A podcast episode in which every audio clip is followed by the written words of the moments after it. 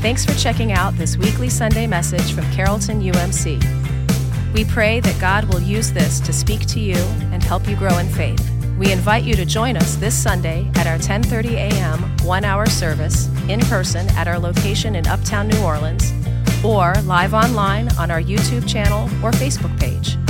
To learn more about Carrollton, please visit carrolltonumc.com. We hope you enjoy this message.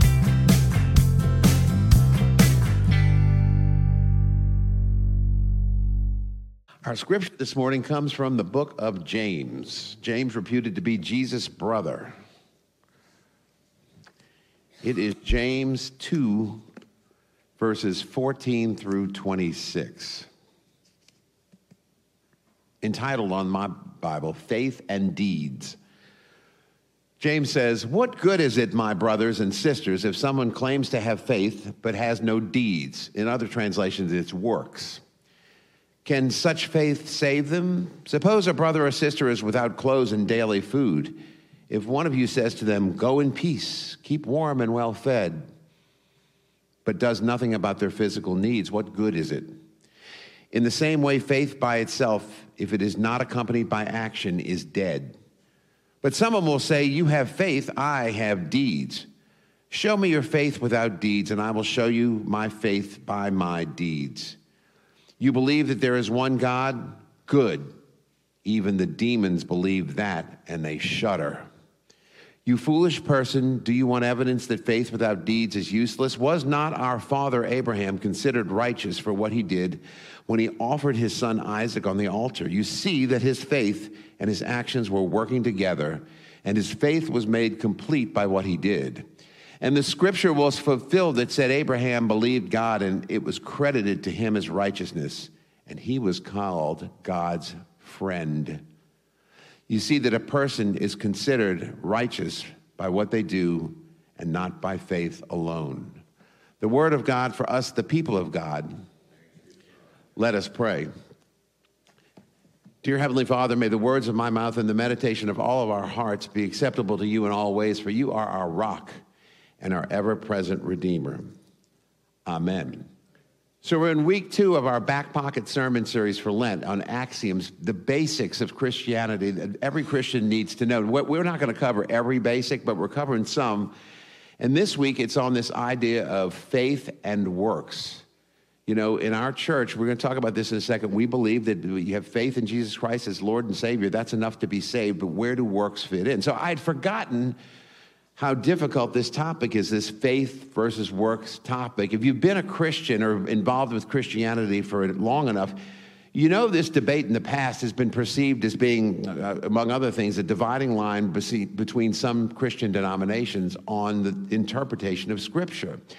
And the predominant view of the Christian church, and this is the view that we espouse in the United Methodist Church, is that being saved by Jesus, being guaranteed eternal life based simply on Jesus' sacrifice on the cross, is purely a function of simply, but also truly and thoroughly accepting Jesus as your Lord and Savior and believing that Jesus died on the cross to save you from your sins. Now, the alternative view was in large part fueled by the scripture that we just read that somehow in addition to the faith that, in jesus that we just described that some amount of good works is required for salvation.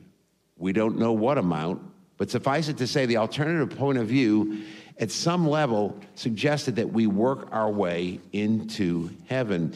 Now we at this church don't ascribe to that because we believe we can never earn our way into salvation. We only have salvation because God overlooks our shortcomings. That was last week's sermon.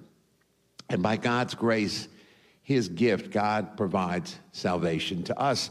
So then, what do we do with the scripture we just read from James? And I think it's fascinating that in the middle of the scripture, in verse 19, James touches on a topic that we spoke about last week when James says, You believe that there is one God, you do well, but even the demons believe and they tremble. James' idea here is that belief in God isn't limited to, let's say, Christians, but that the forces of evil also believe in God. They're just opposed to God. Last week in our uh, study, we referred to scripture that showed that Jesus was pointing up that even non believers bear characteristics of people who describe themselves as good people, although Jesus was clearly suggesting that he wasn't impressed by that, because without your actions having a firm foundation in faith in God and being done for God's glory, Jesus considers the actions to be hollow. So then, what do we do with this passage from James, which says that a man is justified by works and not just by faith only?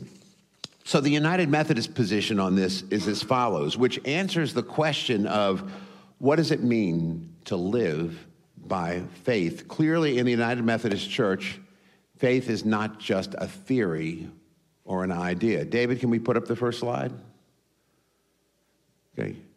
United Methodists understand that faith is about having one's life transformed by the one, God, to, in whom we put our trust, not simply assenting to some ideas that may comfort us in difficult times and get us into heaven. Next slide. As we respond with acts of compassion to people's needs and acts of justice to put right what creates some of those needs, we strengthen our ability to love our neighbor. In other words, we are to act upon our faith. So, one of the questions that every new Christian asks is this what about works? What about good works? Because most Christians, when they're brought into the church, are taught pretty robustly, in no uncertain terms, that justification being saved is by faith alone in Jesus. So they ask, well, I don't have to do anything? Nothing at all? I, I, just believe in Jesus and that's it. And here is where I think the distinction lies a means to an end, if you will, to reconcile what sometimes seems like disparate views among Christian denominations on the topic of faith versus work. Here it is because faith depends upon your personal effort a person can grow in faith over time. And in connection with that, the measure of faith that a person has depends upon that person, depends upon the believer.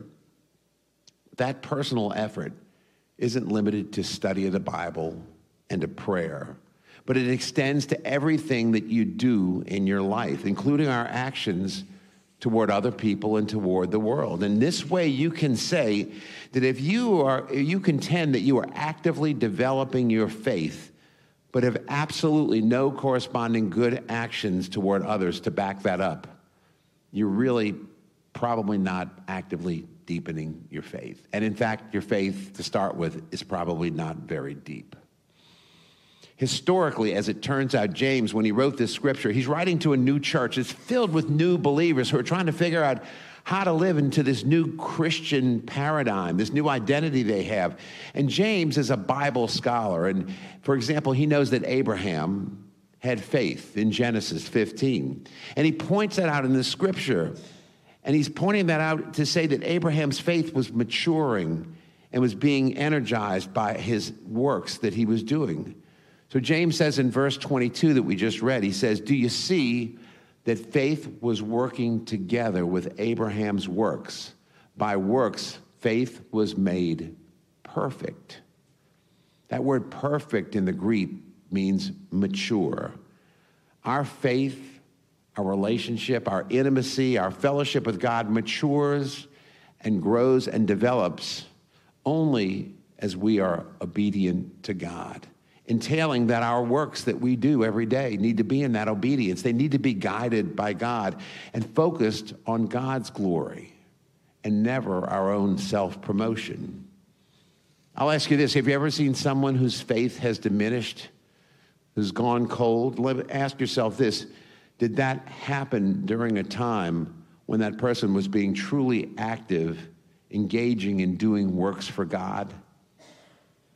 Probably not most Christians who lack vibrancy and joy and intimacy and closeness with God typically are not acting on their faith. Now, there is a chicken and egg thing here, though. The faith has to be in place. Not necessarily a well developed, strong faith to start, but there are truly no good works without faith to start, without the work having its foundation being your faith in God.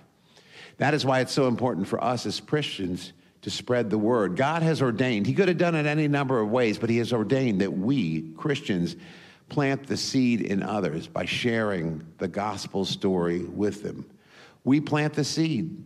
That's what we're called to do. And only that. We're not there to browbeat people into believing in God, but we do that planting, and then the Holy Spirit intervenes and waters that seed in the individual. Scripture is emphatic that faith in Jesus as Lord and Savior equates to salvation.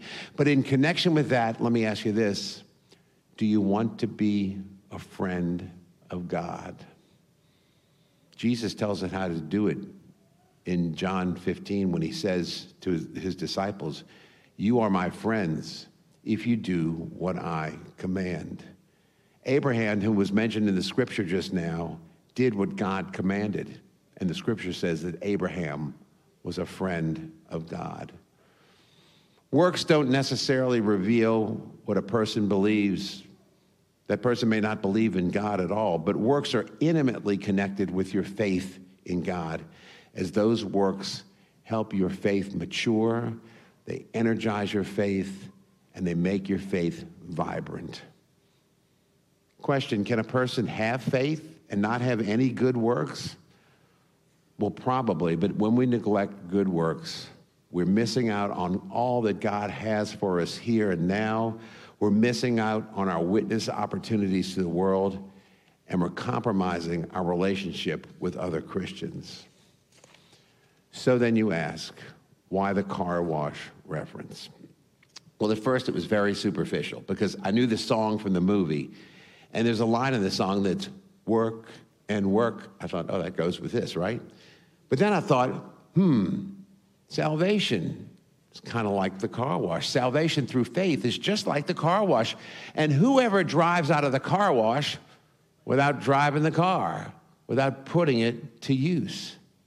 In fact, there was more to the song than I thought originally, and I'm hoping it helps you remember the message today. That you got the free washing of your soul from Jesus, just like the song says fill up, and you don't have to pay.